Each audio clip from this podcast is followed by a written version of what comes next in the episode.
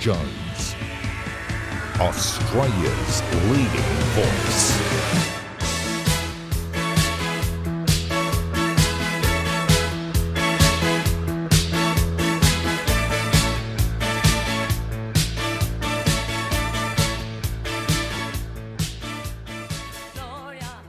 Good evening. Welcome to the show. As you know, you're watching ADH. I'm Alan Jones, and I know you are driven nuts with all of this budget stuff. I will try to make some simple sense of it all. Two points first. Morrison and Co. ran up unconscionable and unforgivable levels of debt on an almost totally mistaken response to coronavirus. Those of us who argued that at the time were cancelled. Now, what we said is being proven to be right. I'm coming back to that coronavirus issue and the budget shortly. So, yes, Chalmers and Albanese did inherit a dreadful fiscal mess that is, expenditure versus revenue. However, Albanese wanted to be in government. Remember, we were told that under Labor all would be better. I told you that was a mirage at the time, and it is. The first and unchallengeable point that I will make about the budget is a simple one it is a coal fired budget. Without our resource exports, we're gone. Yet these same resources, Albanese and Bowen, demonise and want left in the ground. Renewables will do the job. If someone 10 years ago had stood up and said, This is my country, Australia, a resource powerhouse in the world, but we're going to shut down our reliable energy sources and power industry and homes with unreliable wind and sun, you would have been rightly laughed out of town. So I can do without Chalmers telling us all in grief stricken mode about the bad times ahead. Yes, Jim Chalmers, there are going to be bad times ahead because you and Bowen and Albo have created them. Your policies are wrong and destructive. Reinstate our energy resources and stop this rubbish about net zero. And life then becomes easier. Instead, this budget forks out hundreds of millions of dollars to compensate for power bill increases which the government has created. In the inaugural Productivity Commission Chairman report, Gary Banks he was the inaugural chairman. He has said, and I've mentioned this to you before, Australia is going backwards on energy, industrial relations, taxation, and government spending, such that the public is losing confidence in the democratic process. And his words the nation is facing new sovereign risk problems. By the way, early on, may I offer some advice to the Shadow Treasurer, Angus Taylor? Don't respond to the Chalmers budget tomorrow night with the usual platitudes about Labor being tax and spend. Firstly, admit that in government the coalition got it wrong. Morrison trotted off to Glasgow to line up with Labor and the Greens on energy policy, and no one was prepared to stand up and say that the extravagant response to coronavirus, shutting down business, putting people out of work, paying everyone 750 bucks, with the end result that the nation has lost its work ethic. Admit the coalition is part of the problem that we all must address. Well, Chalmers last night responded by basically saying, Don't worry, government will look after you. And the money was shoveled out. The greatest crisis we have now, and it is a crisis, is the cost and disorganisation of energy policy as we squander our natural resources by pretending that we can reduce carbon dioxide emissions when China alone is building two coal fired power stations a week. Chalmers and Bowen and Albanese are in government. They're the ones who have to answer the simple question how do you provide reliable electricity when there's no wind or sun? I'll come to that later in the program too. But they can't answer that question. Instead, they've cooked up a scheme to cap the price of gas, which means at the end of the day, there won't be any bloody gas. Just imagine if the government imposed a price cap on property, right? You own property, you're watching me. Would you be running out to sell it if the government said you can't sell it for more than $50,000? Well, that's what's happening here. No one will spend money to produce more gas.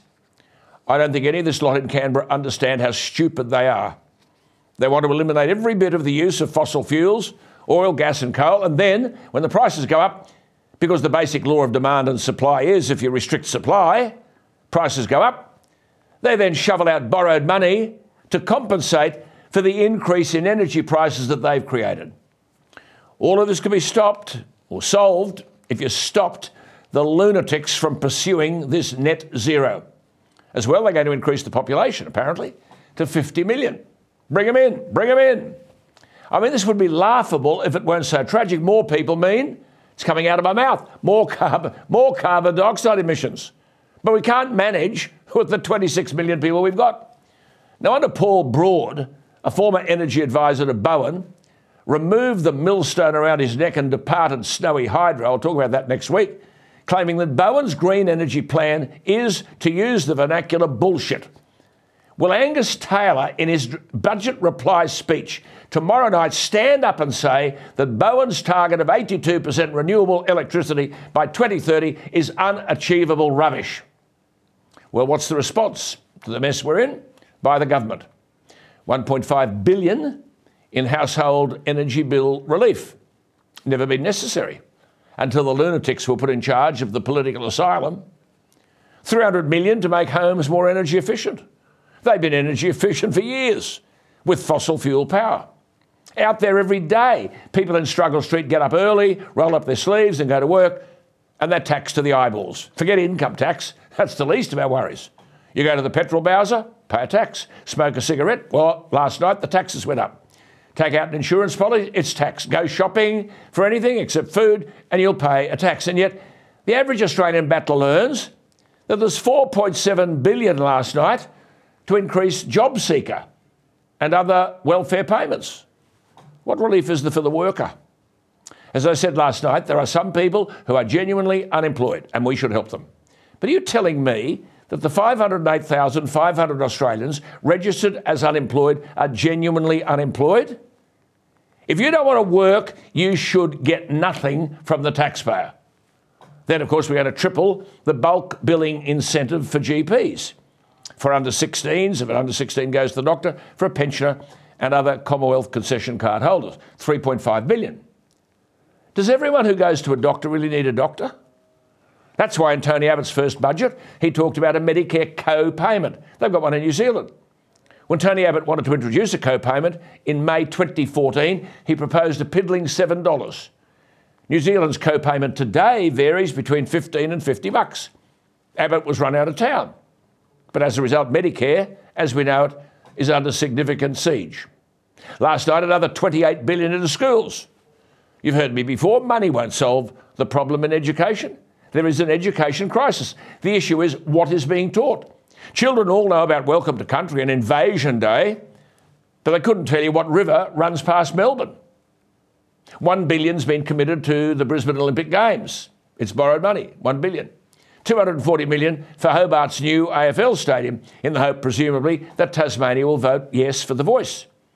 Debt riddled Victoria, Andrewstown, nothing for the 2026 Commonwealth Games, and nothing of note to harvest water. Indeed, three projects in New South Wales the Dungowan Dam near Tamworth, the Wyangala Dam near Cowra, and the proposal to raise the Warragamba Dam wall all have bitten the dust.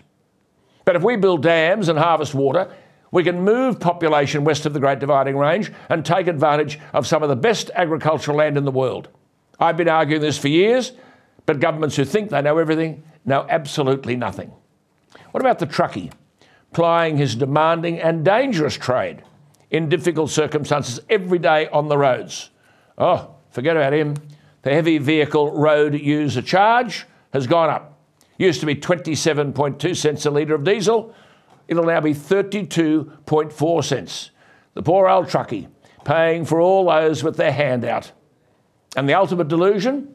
Well, interest rates have gone up 11 times to slow down the economy.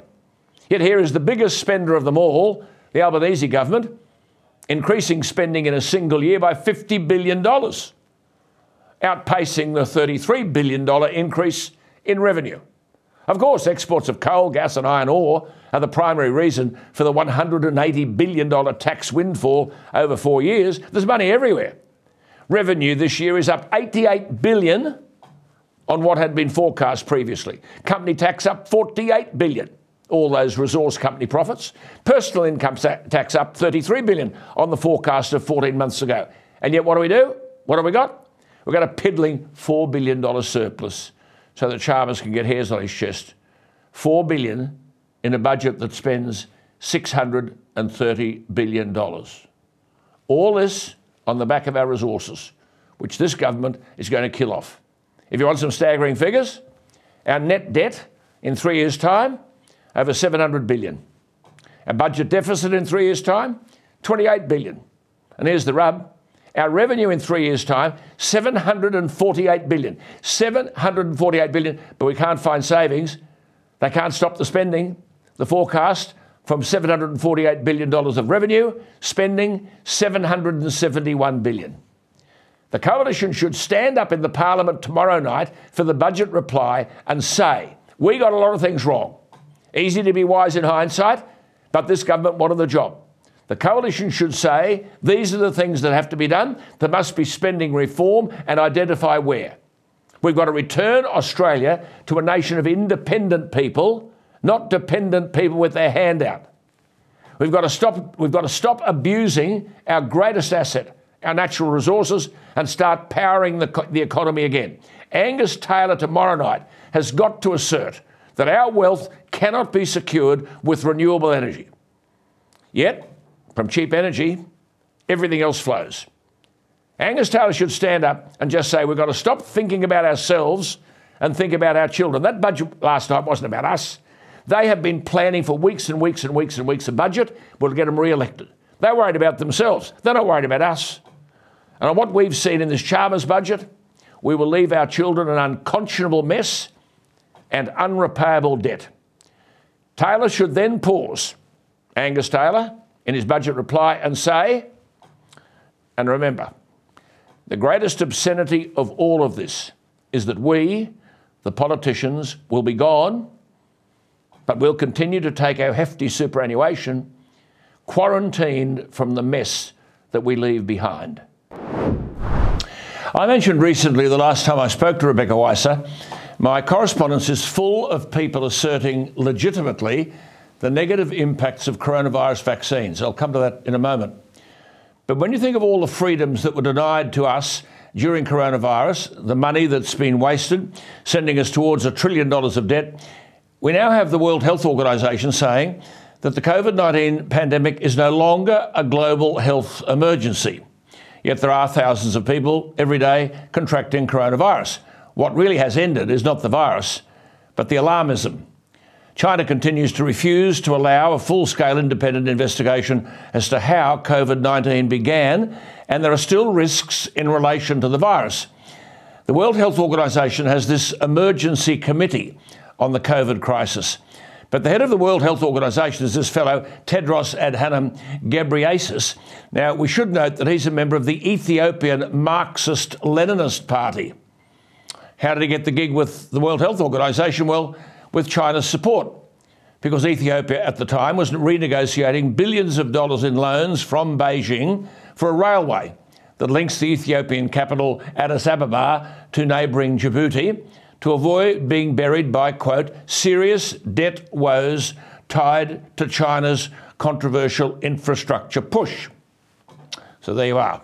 This is the bloke calling the shots at the WHO. The left are in the ascendant everywhere.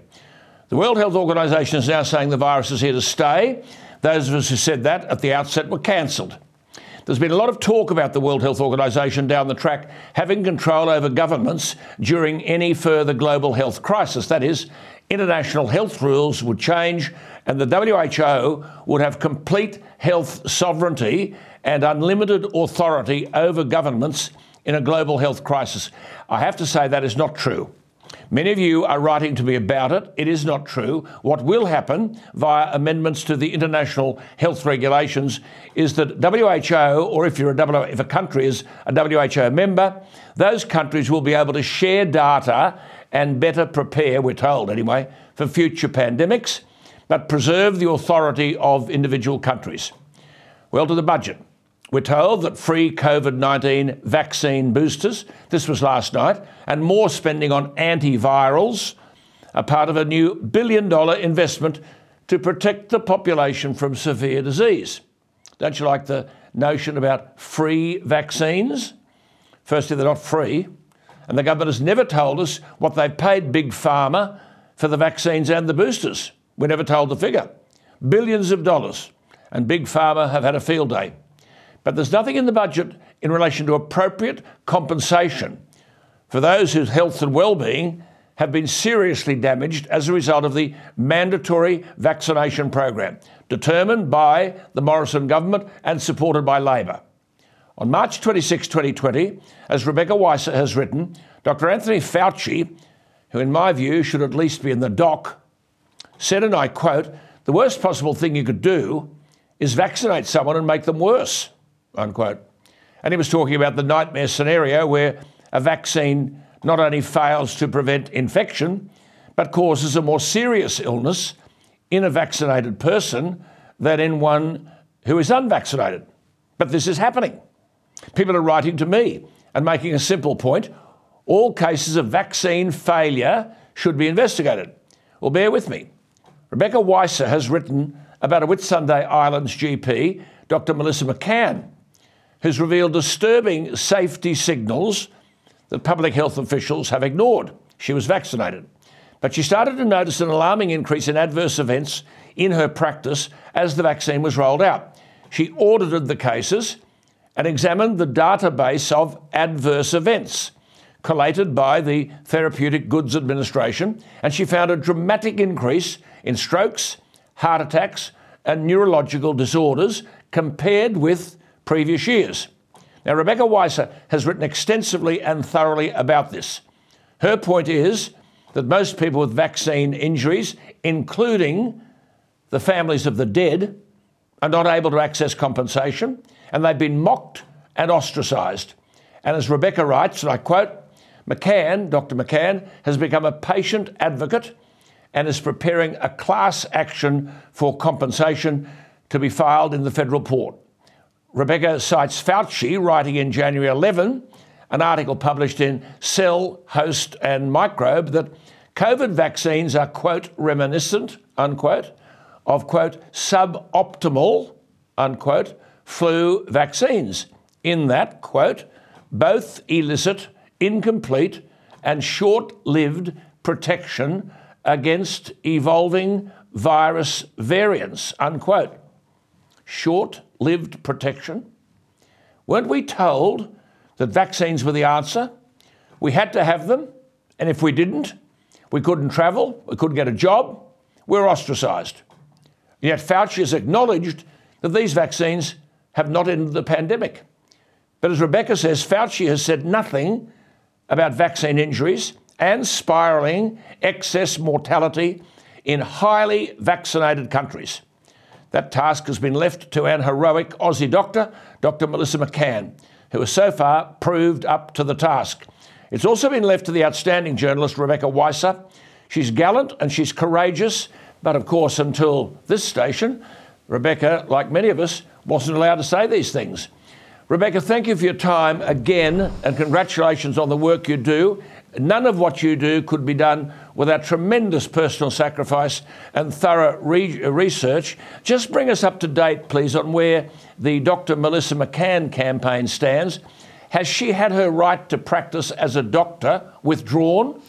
No, uh, as far as I'm aware, she is still able, and, and that's certainly a blessing uh, that she has been able to continue to practice. But the great news is, Alan, that she has now uh, uh engaged a solicitor and initiated a class action. Uh, there are more than 500 people so far, and it's growing every day, who are involved in this class action. They are people who have suffered vaccine injuries and they're also the family, sometimes the brother, sometimes the mother, uh, another relative of someone who actually died seemingly as a result of the vaccines. And these uh, people have now joined together and uh, that class action uh, uh, has been, notice has been served on Professor John Skerritt, who's the head of the Therapeutic Goods Administration, on Professor Brendan Murphy, who was until very recently uh, was uh, still is the head of the uh, Commonwealth Department of Health and Ageing. And Professor Skerritt has just resigned in the last couple of weeks, in the middle of April.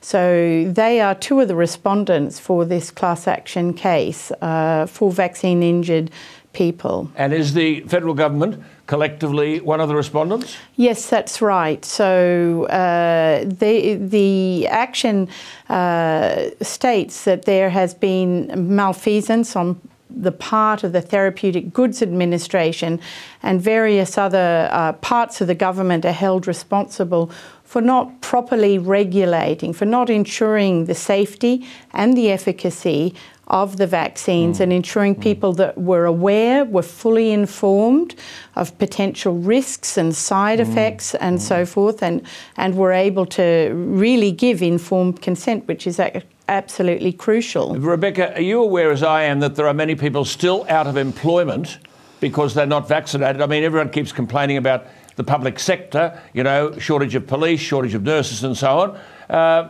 has the taboo on them been lifted? No, it hasn't. There are many people who are still unable to work. Uh, and, you know, it's a classic example. Last night we saw Treasurer Jim Chalmers talking about how important it was. He was giving a pay rise to people, aged care workers. Now, aged care workers were coerced and forced to get vaccinated, and if they refused to, they were unable to. They right. were they lost their jobs, and they are still out of jobs. Right. Nurses, there are still nurses. Mm. Now, this goes to some extent state by state, but there are certainly still people right. in in healthcare, doctors. Mm. They are still under mandates, and and as you know, and as I know, we are aware that doctors also have died yes. as a result of these mandates yeah. well, and have been. Let's come to that because this is a horrific story, viewers. But Rebecca has written about Dr. Barry Schultz, a highly respected paediatrician, surgeon, and obstetrician in Adelaide. He wasn't opposed to conventional vaccines. He immunised thousands of children. He himself was fully vaccinated. So Dr. Schultz was concerned about the safety and efficacy of the COVID vaccines so much so that when he was sent the paperwork to be eligible to administer the gene based injections, which were only provisionally approved, he knew that if anything went wrong, he knew that he was the one who could be sued. So he wrote on the back of the form, get stuffed, and told his staff to send it back. But he had to be vaccinated to be able to treat his patients in hospital. Rebecca has written that on October 2, 2021, Dr. Schultz had his first Pfizer jab. Within three days, he had blood in his urine. He suffered nosebleeds. Both are adverse events associated with COVID vaccination. So he booked in to see a specialist, but continued to work 80 hours a week. He never got to the specialist appointment. Two weeks after his first jab, he woke at 2:30 a.m. on Tuesday, October 19, hemorrhaging internally, including in his brain and vomiting blood profusely. He was taken immediately to hospital where he was eventually pronounced dead. Rebecca, what does anyone in public administration say about this? Well, it's been it's been a tragedy, and yet the way uh, the public administration has responded has only compounded that tragedy. His poor wife, who is a retired registered nurse, pair of them have given their life to caring for other people and to caring for the community, she had to fight for more than a year for the Australian Health um, uh, the agency that regulates health practitioners, for them to lodge simply a report that the vaccine should be suspected as a cause.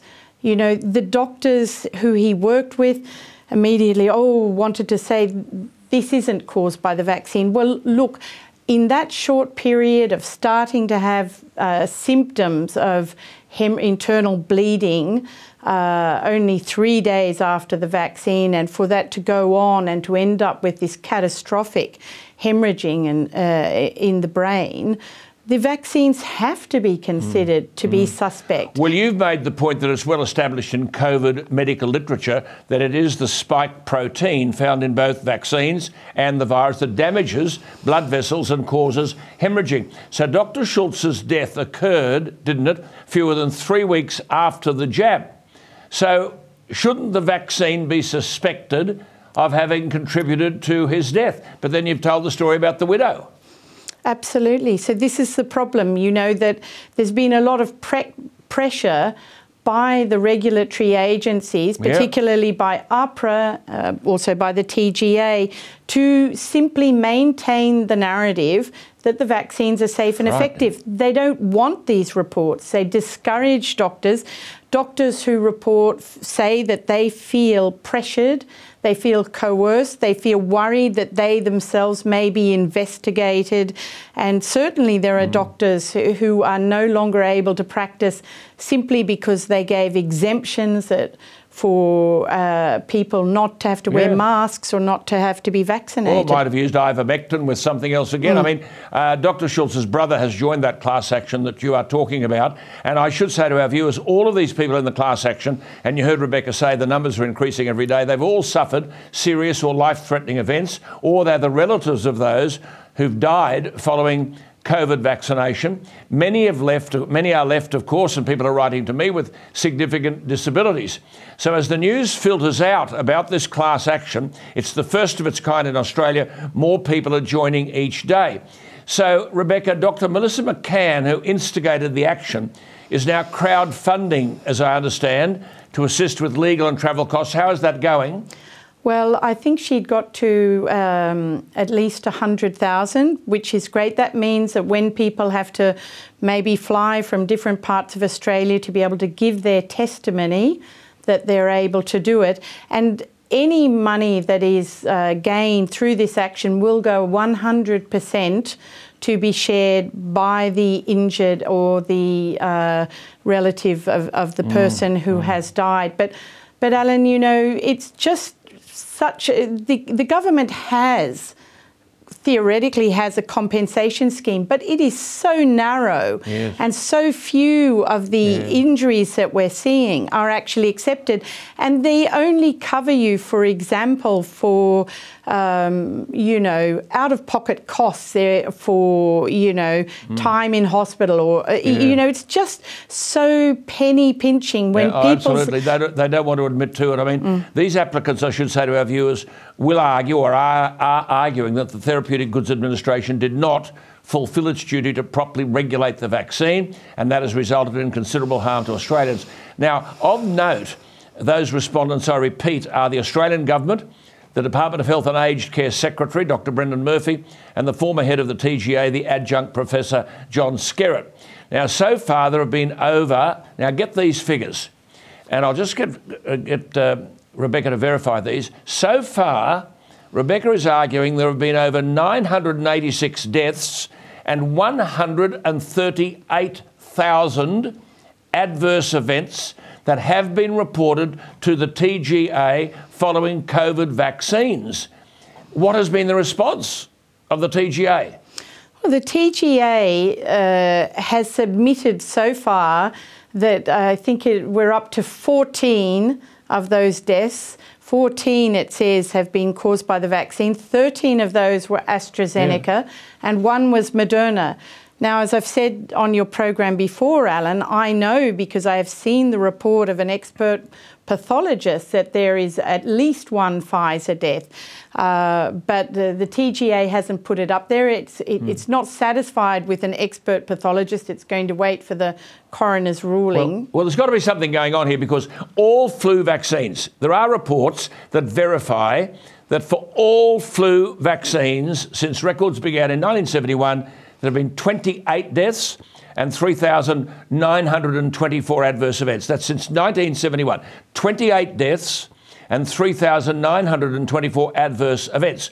COVID vaccines, not 28 deaths, 986 not 3,924 adverse events, 138,000.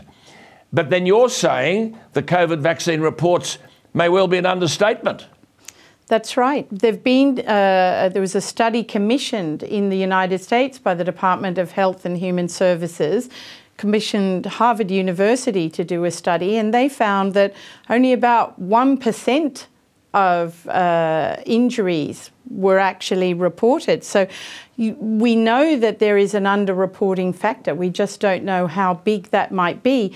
But, Alan, one thing we do know is that there are these very large numbers of vaccine injuries and deaths in the United States, in the United Kingdom, in Europe. That's right. Every That's country right. in the world that has had a vaccine program, and they have all mm. had the, the vaccine injuries and deaths have enormous similarities. A- and governments in total denial. Wasn't the AstraZeneca vaccine withdrawn from Australia uh, this year, March 21?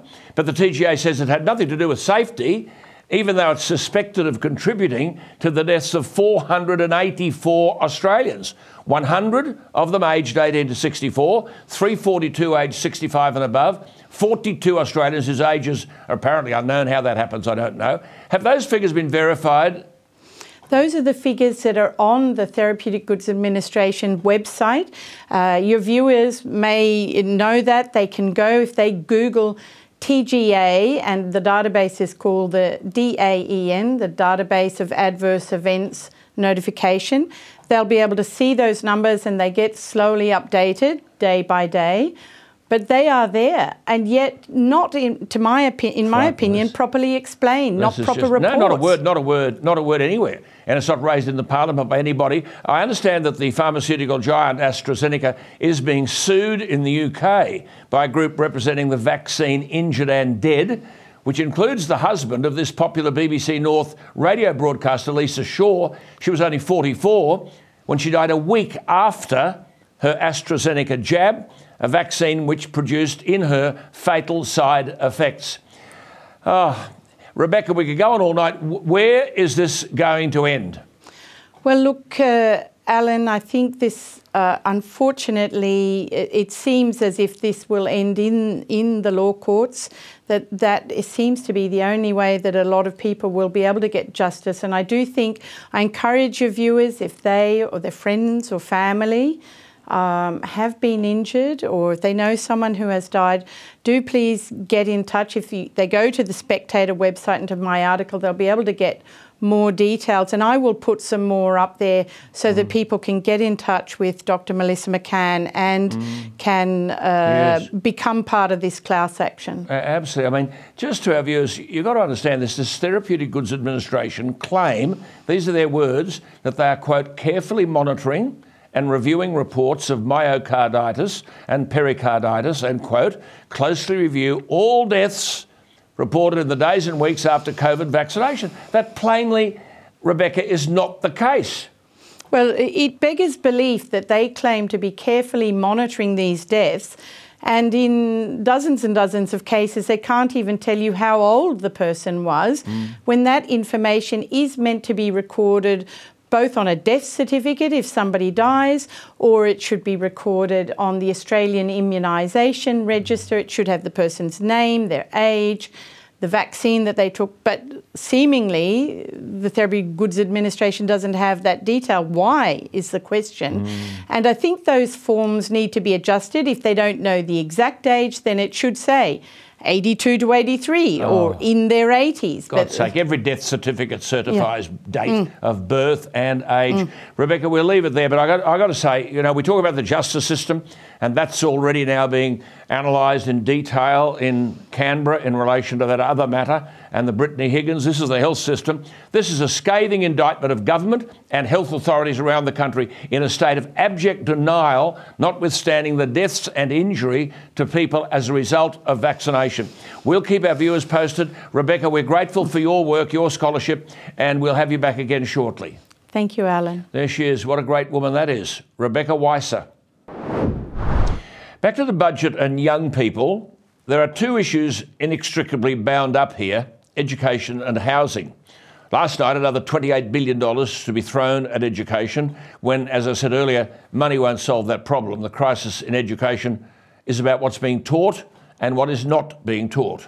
But back to housing and education, there are more than 3 million current and graduated students who have a HECS debt, a thing which is now called HELP, an ironical, ironical name because that's the last thing that government is doing to these young people seeking better qualifications in order to make a better contribution to the workforce and their country. Yet the higher education loan program ties young people to extraordinary levels of debt. And these young Australians have to first pay off their HECS or HELP debt. If they're renting, they have to pay rent. And then the woke banks won't lend them more than 80% of the bank valuation of a house or an apartment. So if it's a $500,000 apartment or house, you won't get much for that in Sydney. You'll do better in Brisbane, Melbourne, Adelaide, Perth, and Hobart. But the point is, on those realities, why don't we face the truth that we're consigning our young people to a world in which they may never own their own home?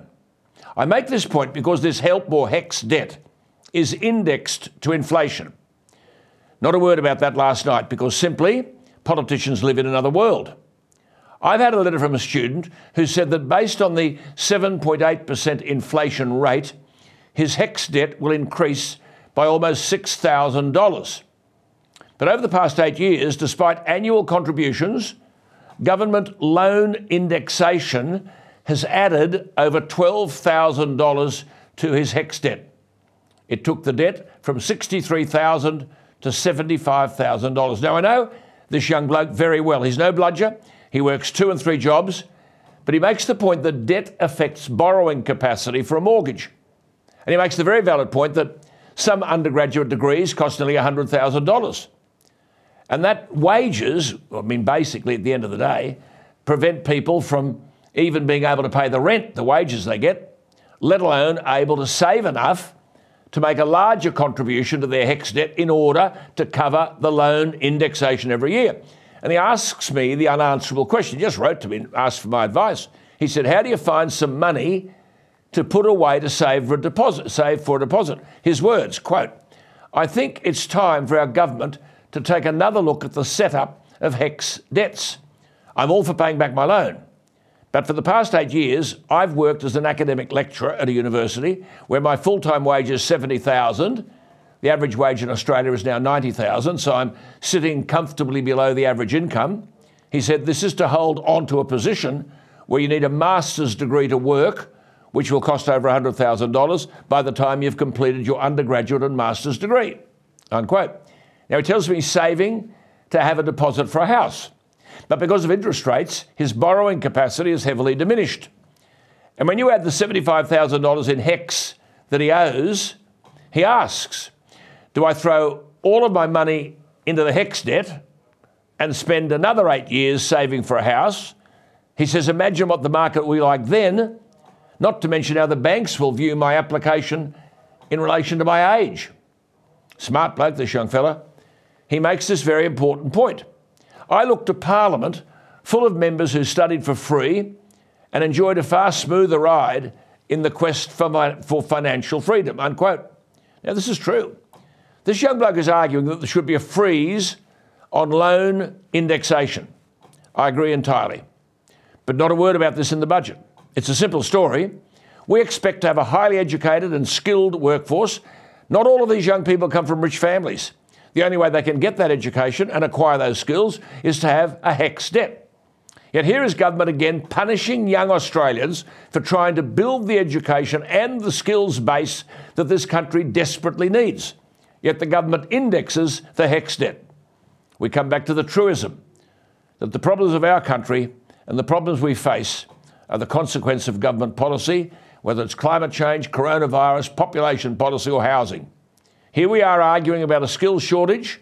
Young Australians are trying to better themselves by gaining extra qualifications. Most have to take out a help loan because their parents can't afford a $100,000 university course. But government loves taking your money, hence the indexation. How does this create an incentive for young people to better themselves? I would argue that for the first degree and the first vocational course, the HECS loan should not face any indexation. This should be a government committed to young Australians getting better qualifications and adding to productivity in the workforce. I'll tell you something government hasn't even thought of this, let alone considered what should be done about it. I repeat, 28 billion thrown at education last night, none of that to address this issue. The tragic end result of this policy of indexing help loans, the end result is also tragic because unless something changes, millions of young Australians will never be able to afford their own home.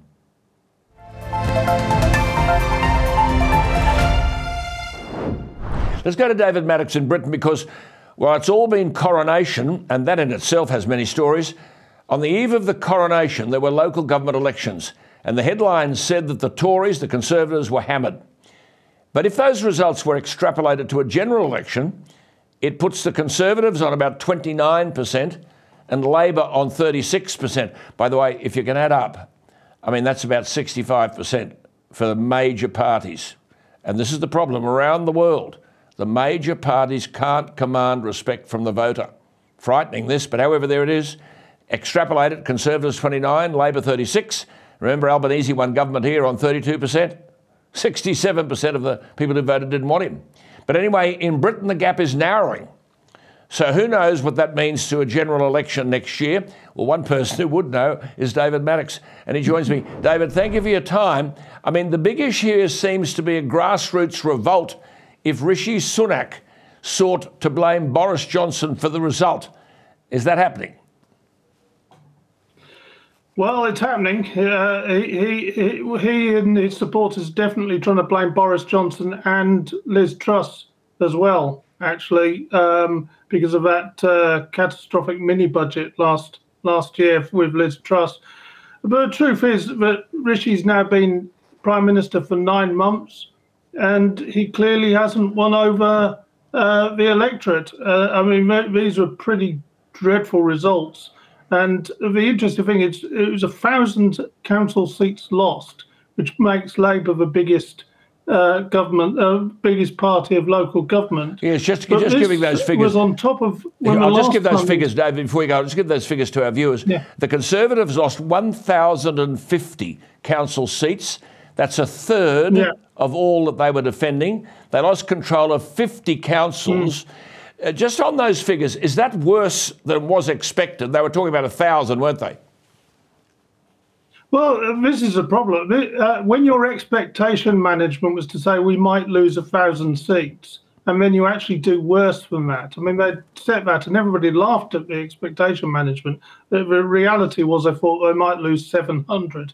Uh, so when it's a lot worse, then you're in trouble. But the historic point about this is that four years ago, these same seats were run, and this was in the middle of a disastrous Theresa May government, which was, you know, middle of all the Brexit mess. Uh, she couldn't control her party at all. She was about to be kicked out of office. And they lost 1,300 seats that time round. So if you add those up, you know, we're talking about uh, 2,300 seats lost in the two rounds of the Yeah. same seats election. It's it's really poor to do a thousand seats worse than Theresa May. Yes. I mean, is- just is repeating what really David poor. said, this is the first time in 20 years that the Conservatives now have fewer local councillors than Labor. Uh, David, are voters punishing the Conservatives for the chaos of the Boris Johnson years or the way Boris was treated? I think it's a bit of both. I think a lot of Conservative voters are really angry about the way Boris was treated and are staying at home. A lot of activists are really angry about it and wouldn't go out and knock doors. Uh, there's this big conference coming up at the weekend, uh, a Conservative Democratic organisation, which really is a front for supporting bringing back Boris, uh, but also for getting power back to the grassroots of the party. But it's uh, um, they're not happy at all. On the other hand, there's a lot of people who are just fed up with the Conservatives, think they've mismanaged the government, uh, and really have failed to deliver on anything significant. Uh, and uh, uh, after what, 13 years in government, people, are, I suspect, Yeah. are beginning to think there's a need for change. Yes, nonetheless, nonetheless, I mean, there were pockets, weren't there, across England where the Conservatives improved their vote, and it seemed that in the red wall seats, there are people up there saying, "We, I know we went to Boris, but we're not going back to Labor."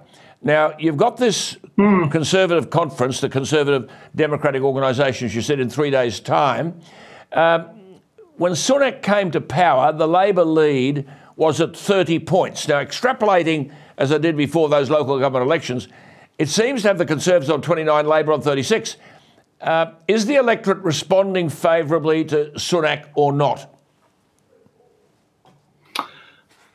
I'm not sure. I think that it, there's certainly a case to say that the lead Labour have had has been eaten away. I don't take that 36 29 by way as being accurate uh, because those council elections were only in parts of the country, not in the whole of the country. Right. I mean, all of London, Wales, and Scotland were missed out of this. I think the reality is it's closer to 15% lead for Right. Labour, which is still half of what it was when Yes. uh, Sunak came in. So you know, not not all hope is lost to a Conservatives. They, I they don't seem to. I mean, the electorate doesn't seem to be in love with Starmer. I know that Starmer's saying only No. today that he'd form an alliance with the Lib Dems if he won minority government. Hmm. What a stupid thing to say. I mean, you're virtually saying to the electorate out there, well, we don't Yeah. think we can win, but we'll certainly pull the Lib Dems in. But, I mean, what on earth? They're not in love with him.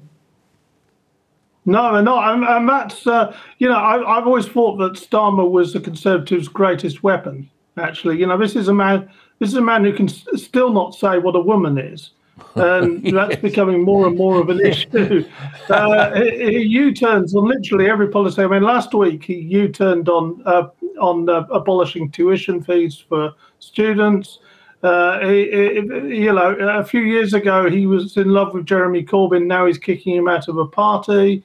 Uh, and it's you know you can't actually rely on anything this man says, and I think people are beginning to find that out. The the only issue is whether the desire for change, Yeah. uh, which which is definitely there, it outweighs this. What on Yeah, earth quite. is Labour, and what on earth You, does you, stand for? that's right. I mean, you made the point, though, in a piece that you wrote recently, which I read, that a poll showed that the Conservatives have seven in 10 of their supporters in 2019 back on board. Uh, Hmm. That's encouraging, I would have thought.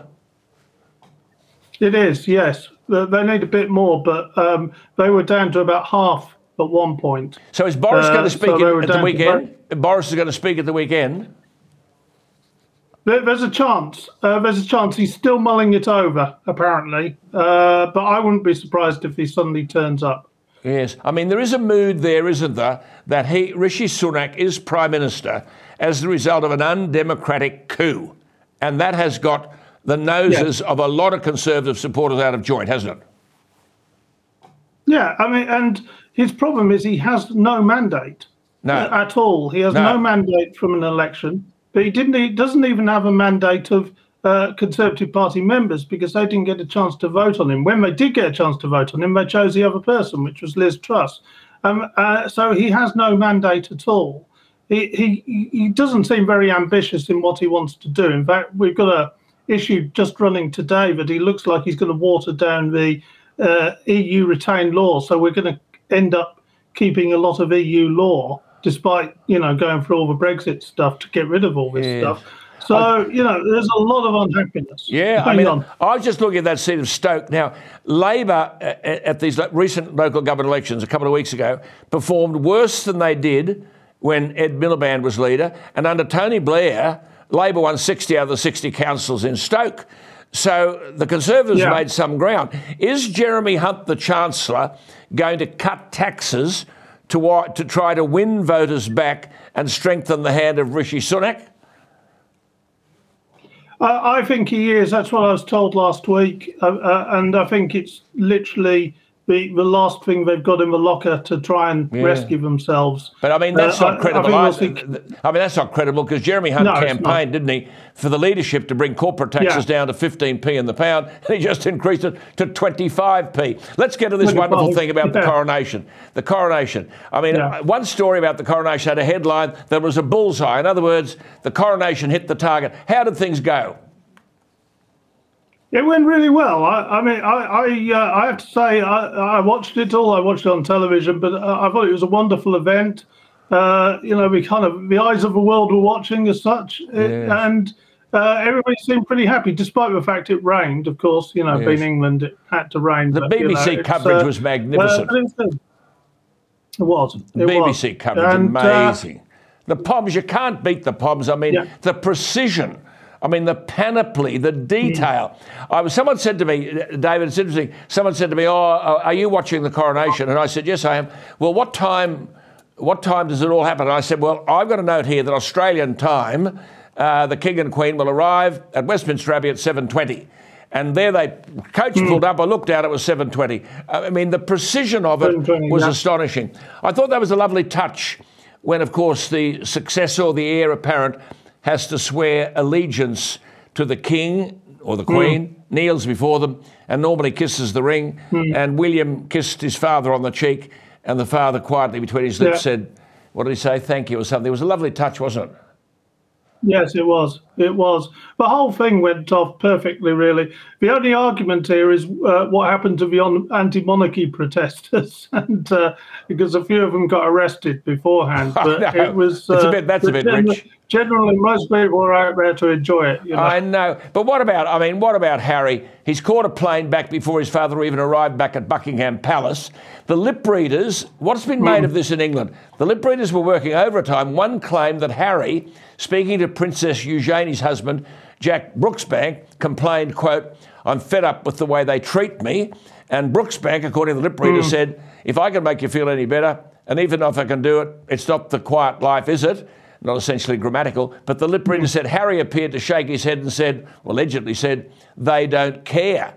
How much is being made of all of this? He's bad news, that bloke Harry, isn't he? He is, and uh, he was deliberately put back on, you know, uh, on, on one of the kind of far, further back rows. He wasn't allowed on the balcony. He wasn't uh, then he- allowed. you know, he couldn't see for Princess Anne's hat. But, but the real hero, the, yeah, the real hero of the event was, was Princess Anne's feather. Oh, but yes, that's Well, Penny right. Mordaunt to, and Princess Anne's feather. I know. Princess Anne's feather, which was perfectly placed to, to Oh. hide Harry's face. I But, yeah, thinking- the, the, the other hero was Penny Mordaunt with the with the sword carrying. Oh my goodness me! So she's now favourite, by the way, to be the next Conservative leader on the back of that. We're back Uh, to yeah, I agree. times. If you can- I agree. can handle a sword, I mean. 51 minutes, 51 minutes. Yeah. holding the bloody Yeah. sword in the scabbard, and she said she'd done press ups and weight training or some damn thing. Uh, where, the one thing, David, I keep wondering I mean, we know where all the horses go, and there's those underground stables there at Kensington. Where does all that gear go that they wear? They've got to give it back. Where does it go? Oh, Well, I, I assume it goes to horse guards, and uh, and, and there's also um, there's the barracks at, at Yeah. uh, Windsor Castle for all the household regiments there as well. It's quite extensive. None, so- none do it. None do it like the Poms. I thought the whole thing. By the way, uh, may I inform you, Mr. Maddox, that as I told my viewers last week, the coach that brought the King and the Queen to the Abbey was made in all its detail here at Manly, the seaside suburb of Sydney, by a man I know, Jim Frecklington. Oh, he Oh. put all of that together with the history of English history Wow. down through the ages. Amazing. Mind you, they went back in the rattle trap that was made in 1762, which Queen Victoria wouldn't ride in. All right, David, look, I'll leave you to grapple with Well, all of that. Keep well. Keep well. All the best. Yeah. We'll talk again soon. There he is. Plenty to talk about over there. Cheers, David Alan. Maddox, the political editor of Express Online. Of course, they're coming into a beautiful summer. Wimbledon not far down the track. You can read David at express.co.uk. Before we go, I spoke earlier about this coal fired budget. A piddling surface, but it's ulcer making to think where our economy would be without the revenue from fossil fuel exports. But as I've said, with our national economic suicide note, authored by the arrogant and insufferable Bowen, the benefit of those resources is being denied to us.